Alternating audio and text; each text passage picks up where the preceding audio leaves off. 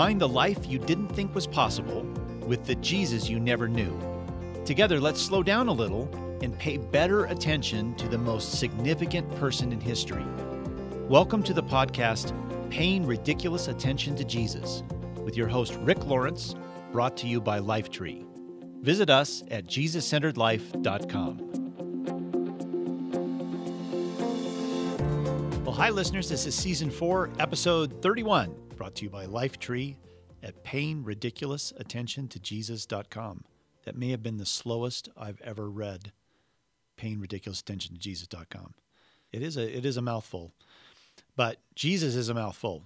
Did you see the transition I made there? That was good. So, my name is Rick. I'm author of the just released book, The God Who Fights for You, and last year, The Spiritual Grit. And the year before that, The Jesus Centered Life, uh, the, the basic sort of foundational book that, that, that kind of gave birth to this podcast. So, if you haven't read The Jesus Centered Life and you like this podcast, you should probably go get The Jesus Centered Life. I think you'll really love it. And I'm also the general editor of the Jesus Centered Bible which was two years ago voted the number one study Bible in the world by Christian Retailing. So, what that means is they really, really liked it. And so did a lot of other people who um, are now reading the Jesus centered Bible because of its many extra features that point you to Jesus no matter where you're reading. So, um, if you have friends who are are hungering to know Jesus more deeply, or friends who um, have never even been exposed to really reading the Bible before, on either end of that continuum, I think they would really enjoy reading this Bible. It's highly engaging because of the extra features we put into it. So there you have it. Today is the ninth episode in this nine episode series. I, have always promised that we might go beyond the nine episodes if I decide I want to go back and focus on any of the essential questions we've already covered in this series. The series is called Jesus Answers Life's Essential Questions. And uh, the nine episodes correspond to the nine questions that uh, we kind of isolated from all of the questions human beings have in life. What are the nine most essential ones? We kind of uh, condensed them down to that number. And by essential questions, I mean these are the big questions we have in life. Um, and last week we talked about one of the biggest ones, which is what is love? And today we're going to tackle the last of those nine, and that is what is right and wrong? What is right and wrong?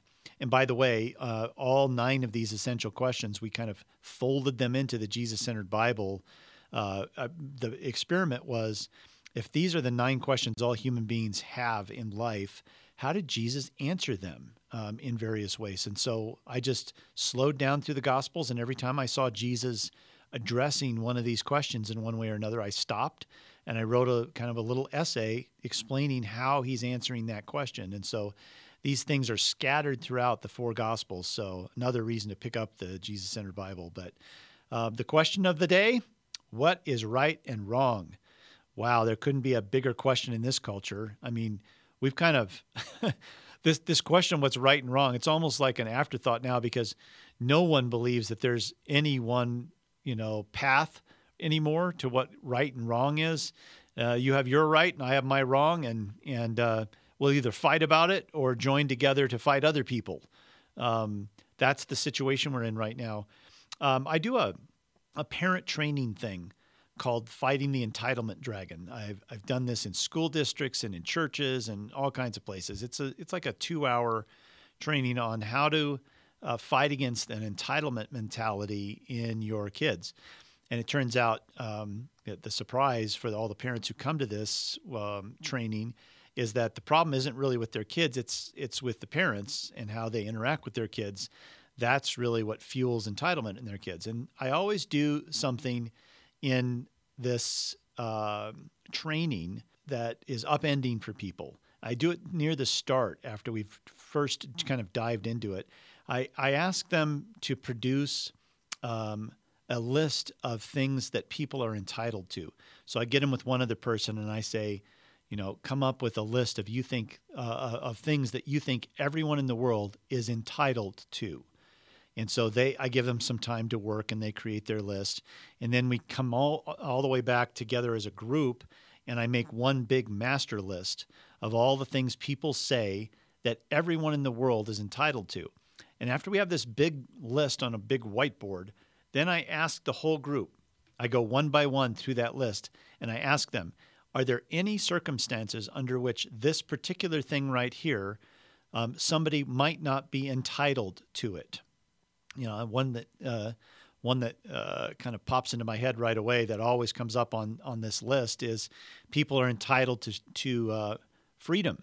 They're entitled to freedom, and so when I ask, um, are there any circumstances under which someone would not be entitled to freedom? Someone always says, well if they're if you get put in jail for a crime, you're not entitled to freedom. So some of these are kind of easy to puncture and some are more difficult to puncture.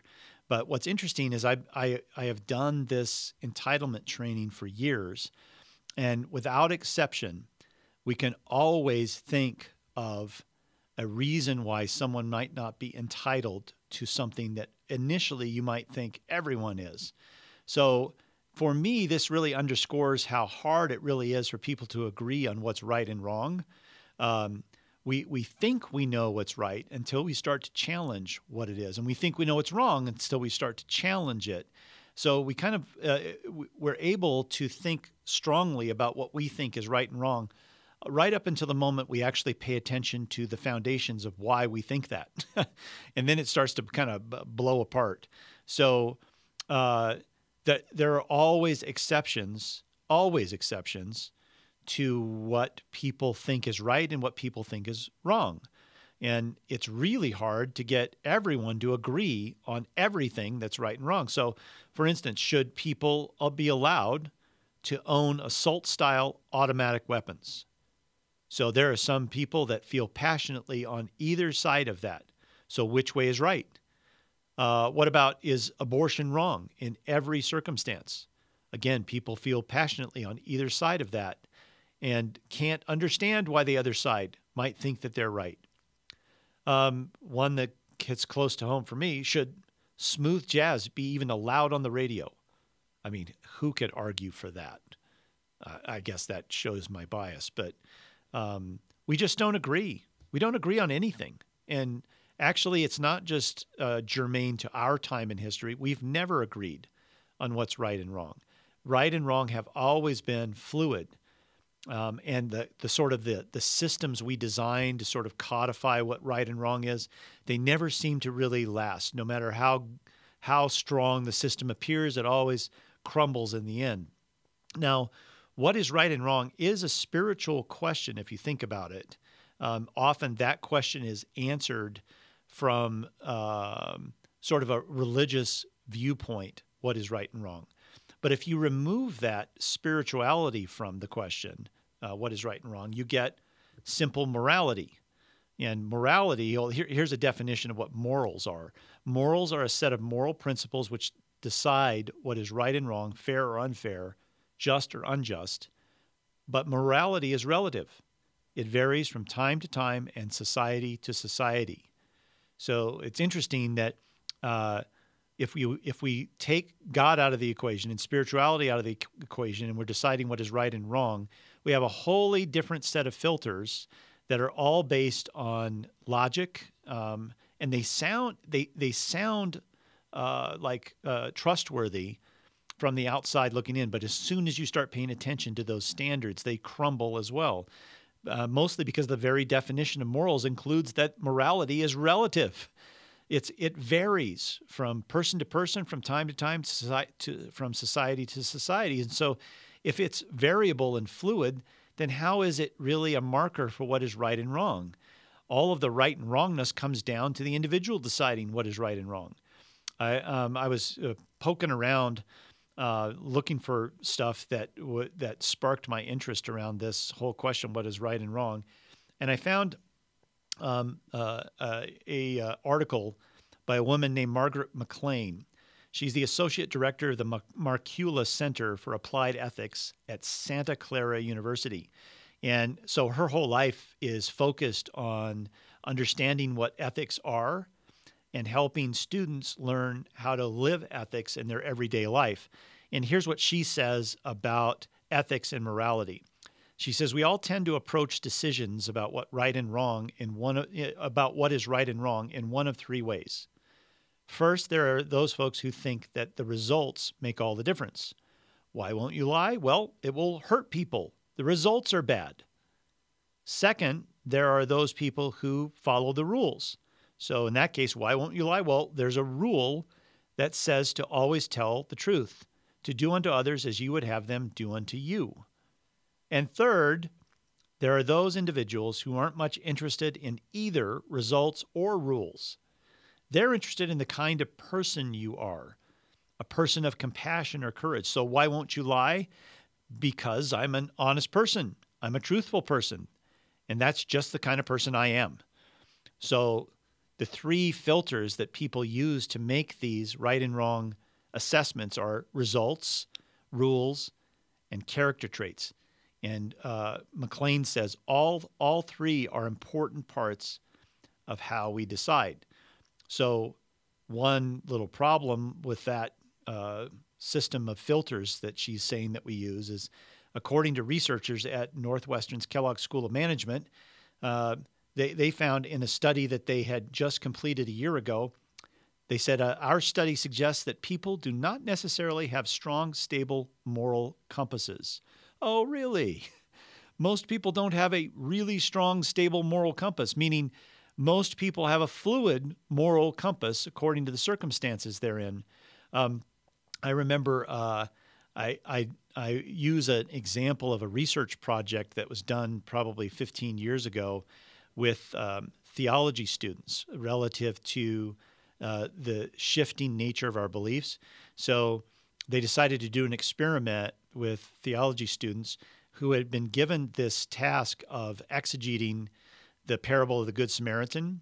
So they were in a classroom writing a paper on the parable of the Good Samaritan when um, some of the students, one by one, were called out of class midstream, and they were told that um, there was a symposium happening next door, and they that they had decided they wanted uh, a few students to present their paper on the Good Samaritan at the symposium, but they had to come right now.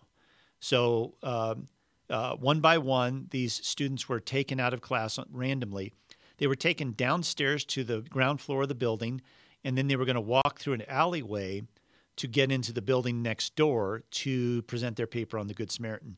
And in the alleyway, they had planted an actor who was acting like a homeless person who had been injured in the alleyway. And they did an experiment to see who would stop to see if the homeless person needed help. And the way they did this experiment is they gave each person a different amount of time before they would they were supposed to present their paper. For some of these students, they said, you have to get there immediately. They're ready for you right now.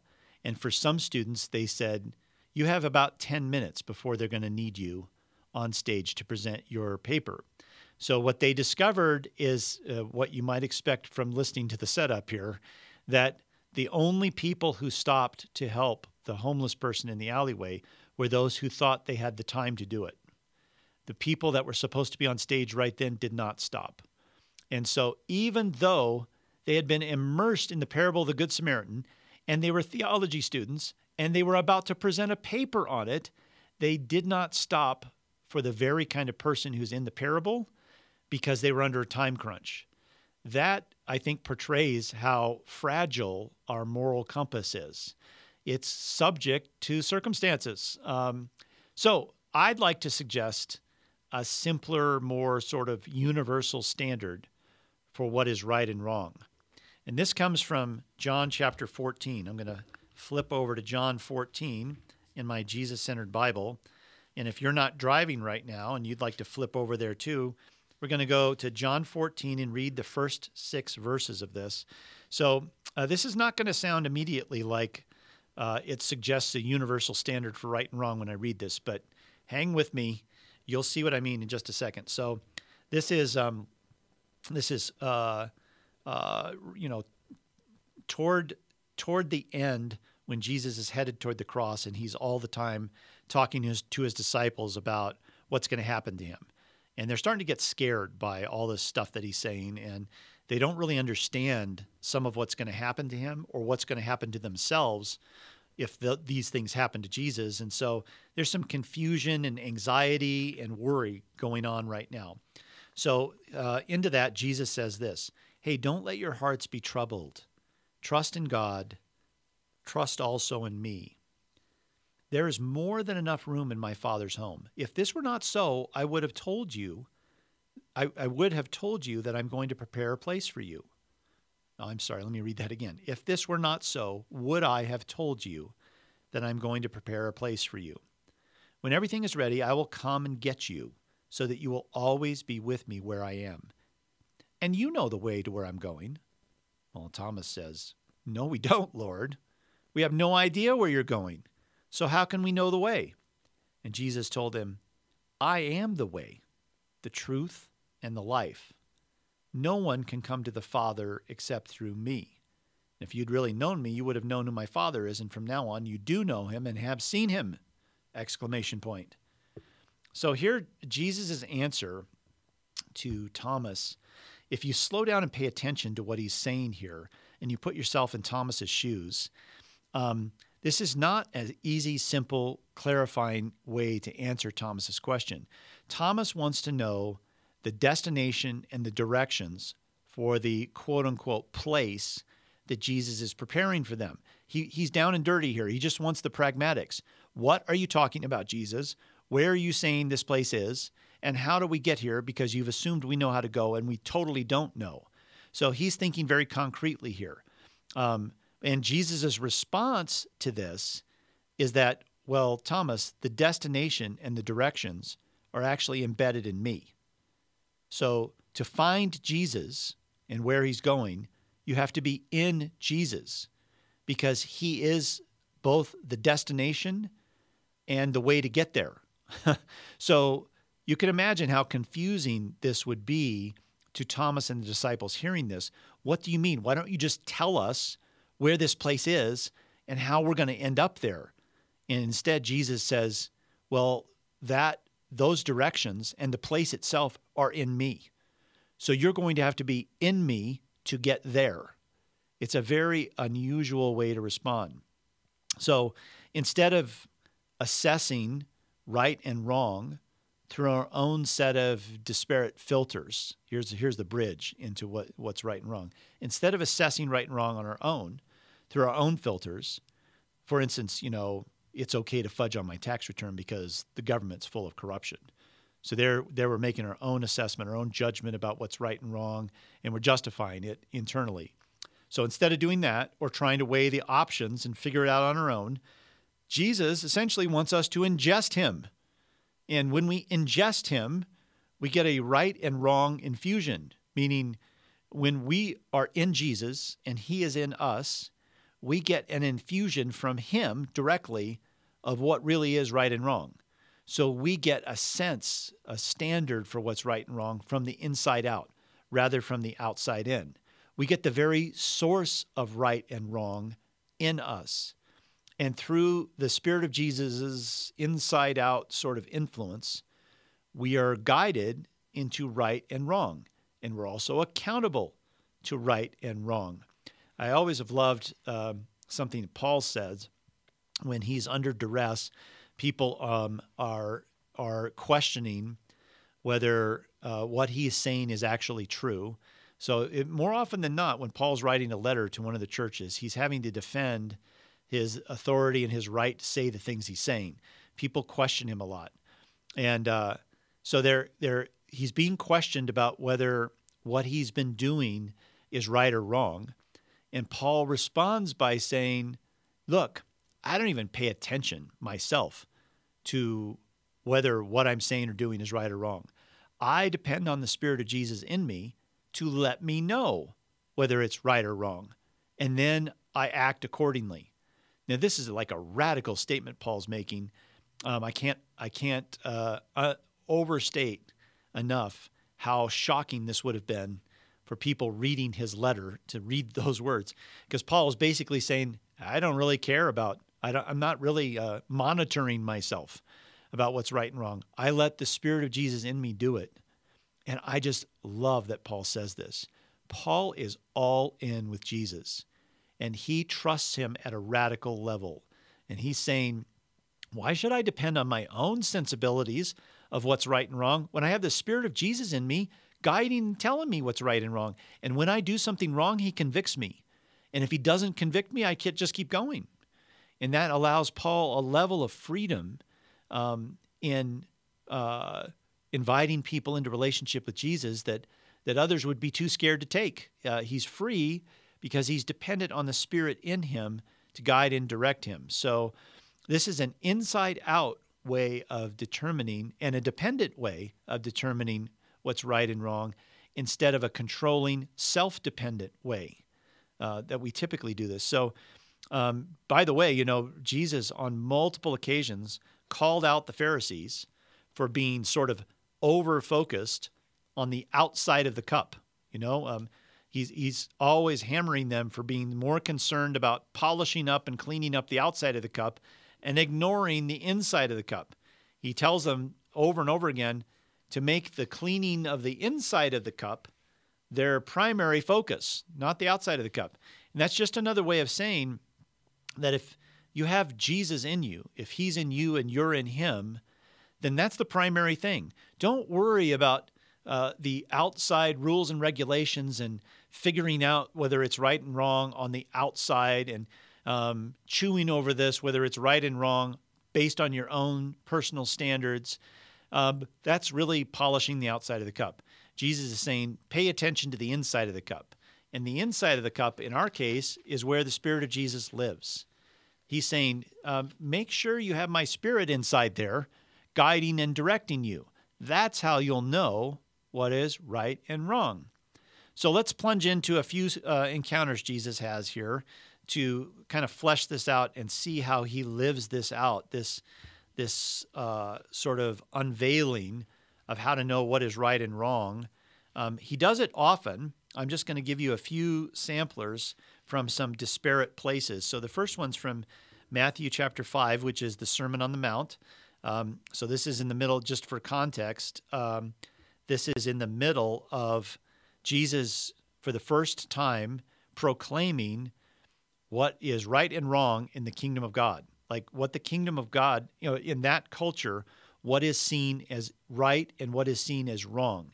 And a lot of what he's saying in Matthew chapter 5 is very different than people are used to hearing from the Pharisees who have been telling them what is right and wrong for forever, for eons. Jesus tramples over some of those things. So um, uh, let me just read to you Matthew chapter 5, verse 20. This is just a little snippet that comes um, at the end of uh, a teaching that Jesus is giving about the law and whether he's uh, whether he's promising to abolish the law of Moses or fulfill it. And he's saying, I, have I've come to really accomplish the foundational purpose of the law. I've I've come to embody what the law meant to do in the first place but the law is flawed in the sense that it's not me. It's a law is a representation of the values and uh, and the truths that are important to the kingdom of God, but it's flawed, and now it's no longer flawed because it, now it's coming out of me. I am the source of that truth.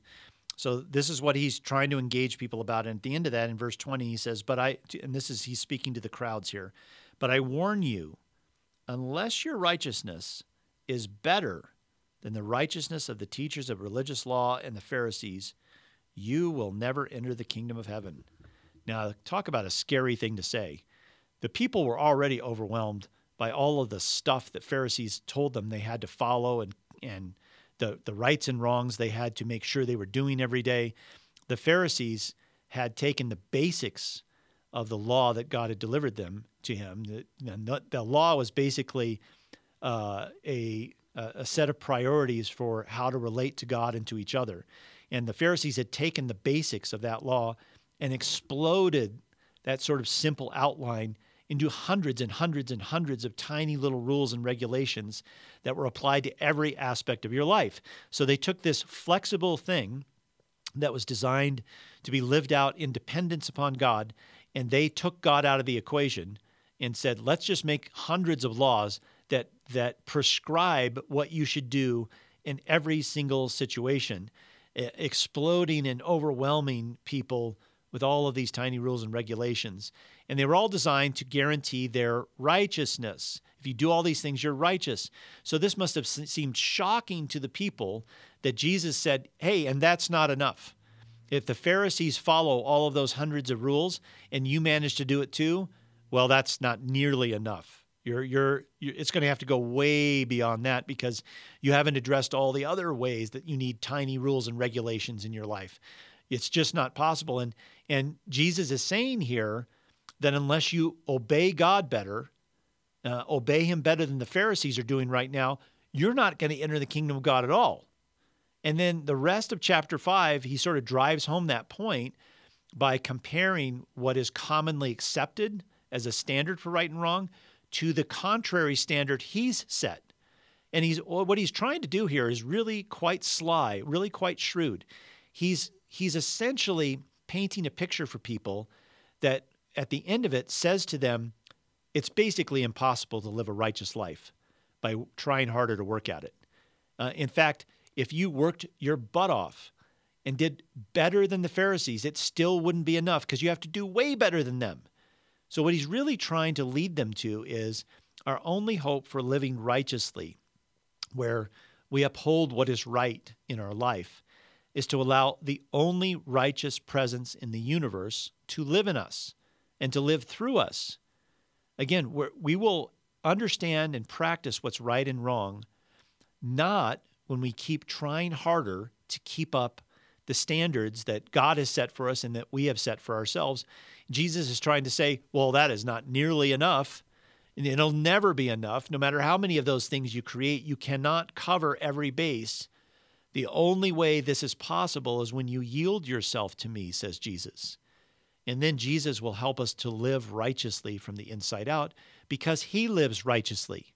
He will share his life with us. And uh, lo and behold, we'll begin to live righteously only because Jesus is living his life through us. Um, let's flip over to Matthew 12 now. Let's jump over to a second little interlude here. I'm going to read Matthew 12, verses 1 through 8. And uh, in my Jesus centered Bible, this section, the section title is A Discussion About the Sabbath. So here we go. At about that time, Jesus was walking through some grain fields on the Sabbath. His disciples were hungry, so they began breaking off some heads of grain and eating them. But, of course, some Pharisees saw them do it and protested. Hey, look, your disciples are breaking the law by harvesting grain on the Sabbath. When Jesus said to them, Well, haven't you read in the scriptures what David did when he, he and his companions were hungry? He went into the house of God and he and his companions broke the law by eating the sacred loaves of bread that only the priests are allowed to eat. And haven't you read in the law of Moses that the priests on, the, on duty in the temple may work on the Sabbath? I tell you, there is one here who is even greater than the temple. But you would not have condemned my innocent disciples if you knew the meaning of this scripture. I want you to show mercy and not offer sacrifice. For the Son of Man is Lord even over the Sabbath. So here, uh, Jesus' disciples do what is clearly, technically breaking the law. They are grabbing these heads of wheat stalks as they walk through the grain fields, and they're not supposed to do that because that's basically doing work on the Sabbath. And the Pharisees somehow are right there, and they're very quick to complain. They they see immediately how the law has been broken, and they they turn on their siren and they pull the disciples over to the side of the road, and they say, "Hey, Jesus, why are you letting them do this?" It's a clear cut case of right and wrong, isn't it? And Jesus says, wrong. and his answer, his answer upends everything that the Pharisees have worked so hard for eons as keepers of the law, keepers of the truth.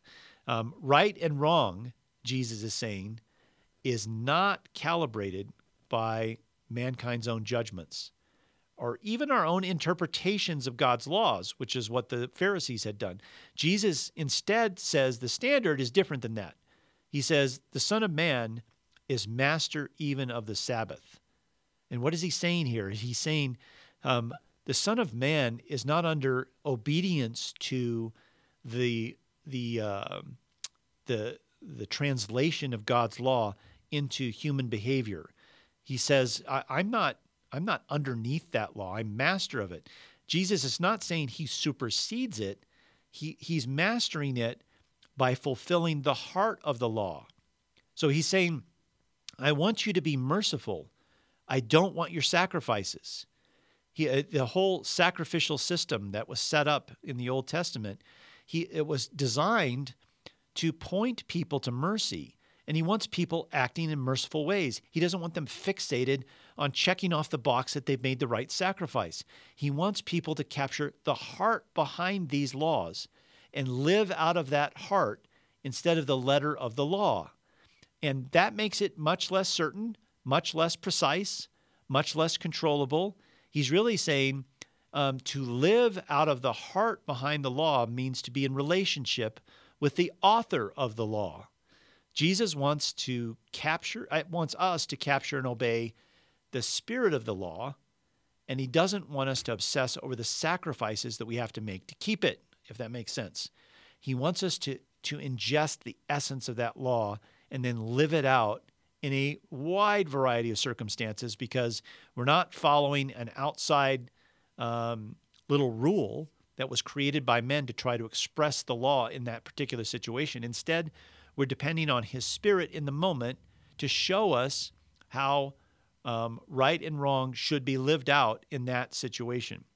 Um, a little bit later in Matthew 12, starting in verse 38, let's um, read another little encounter Jesus has with the Pharisees. So let's see here. I flipped too far, a page too far. So this is a, a section in my Jesus-Centered Bible titled The Sign of Jonah.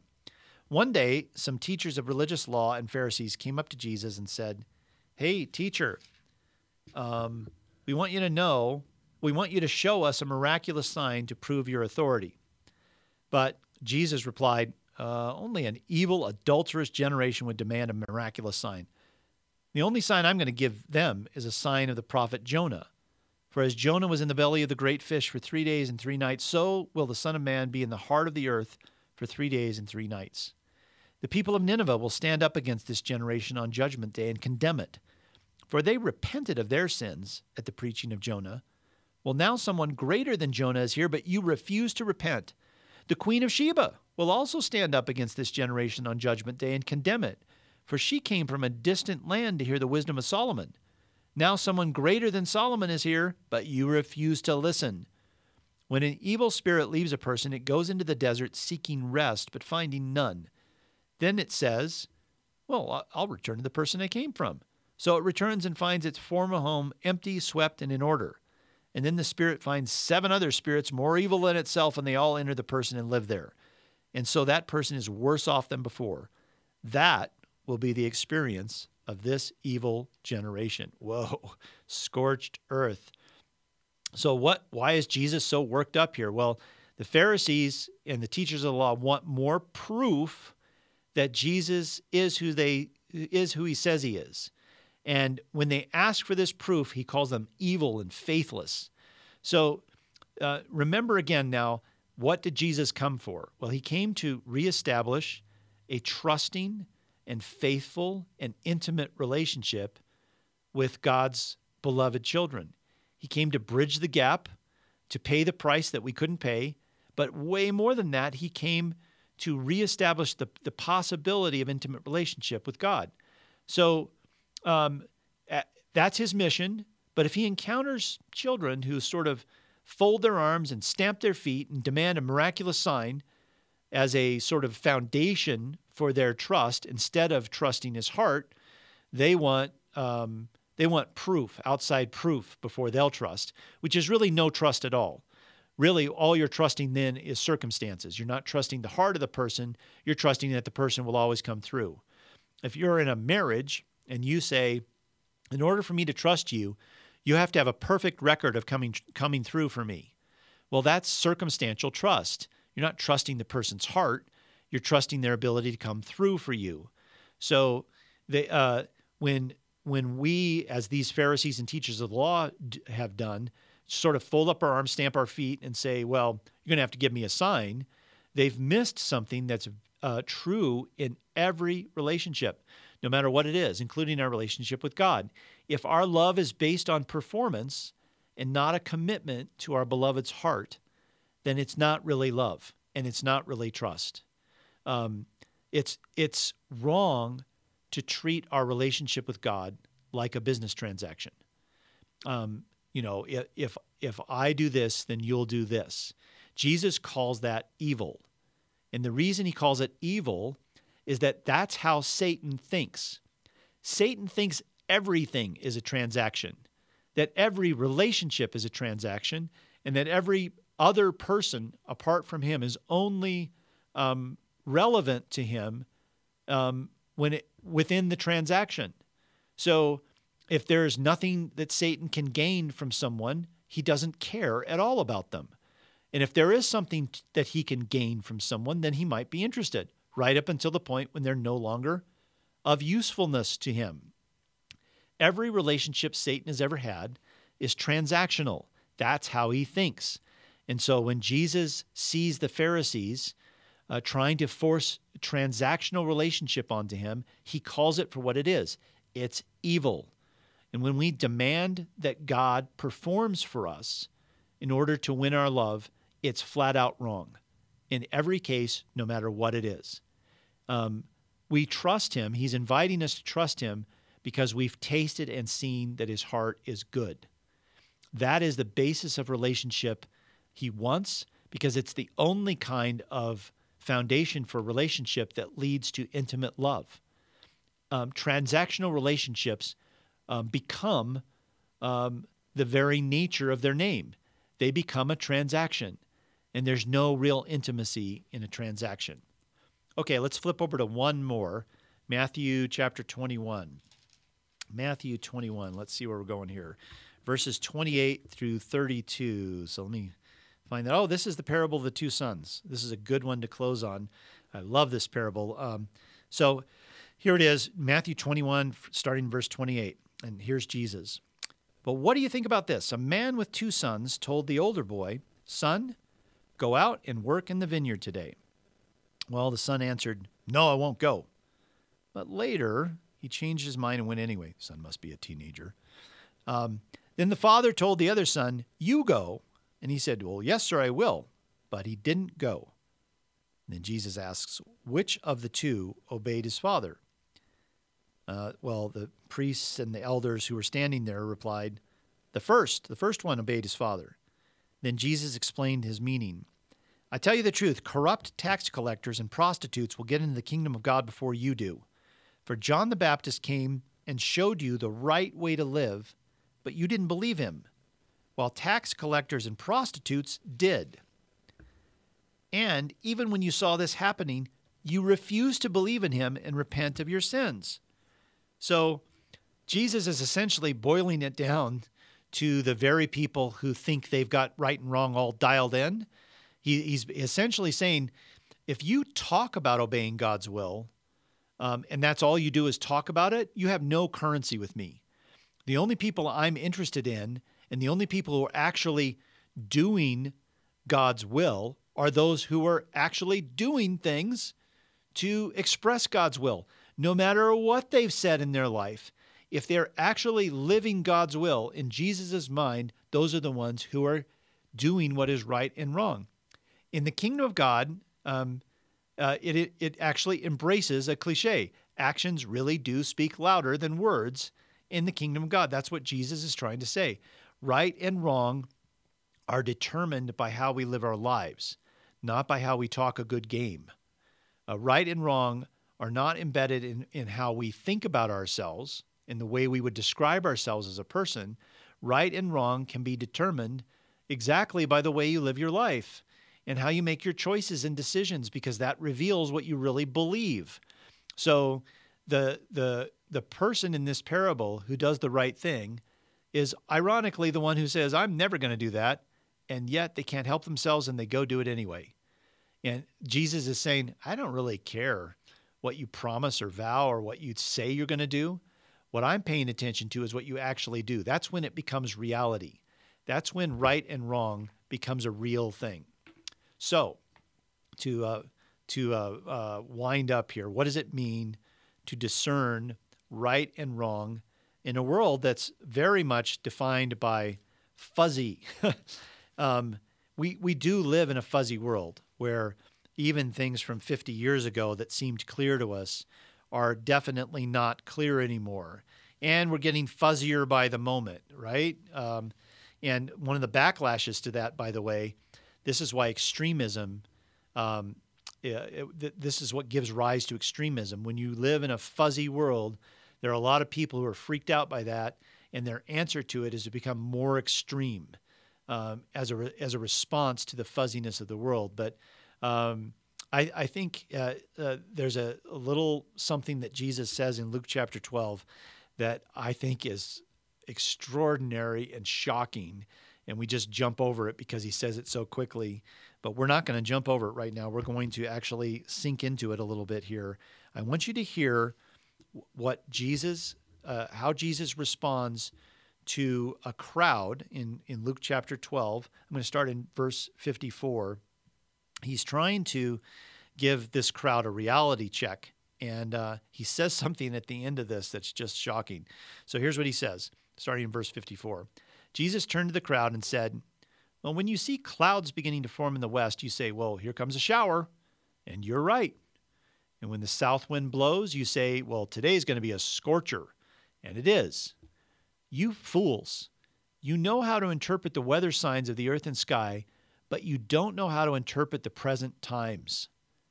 Why can't you decide for yourselves what is right? What a question. Why can't you decide for yourselves what is right? He's essentially saying what Paul later lives out, where Paul is moving from encounter to encounter, deciding for himself what is right, in a relationship that is dependent on the guidance of the Spirit within him. So when Paul says, I don't even pay attention to whether it's right or wrong, I just move and do. But when I do something that's wrong, the Spirit is always quick to convict me, and then I repent, and then I change my direction. But if the Spirit embraces and celebrates what I'm doing, then it's right. And Jesus here is saying, is throwing out this challenge to people who've been told their whole lives, you can't decide for yourselves what is right. You must rely upon the Pharisees and the teachers of the law to give you all these tiny little hundreds of rules to make sure you're doing what is right. And what happens when you're in a situation where the rules don't seem to apply? Well, you don't know what to do then. And Jesus is saying, well, why, why don't you know? You, you're depending on something outside of yourself to try to understand what is right and wrong when I've come to live within you and to uh, be your rabbi inside, teaching you what is right and wrong from the inside out. So the, the thing is here, Jesus is asking us to be active, not passive when it comes to right and wrong. And passivity comes when we think we're just checking off the boxes.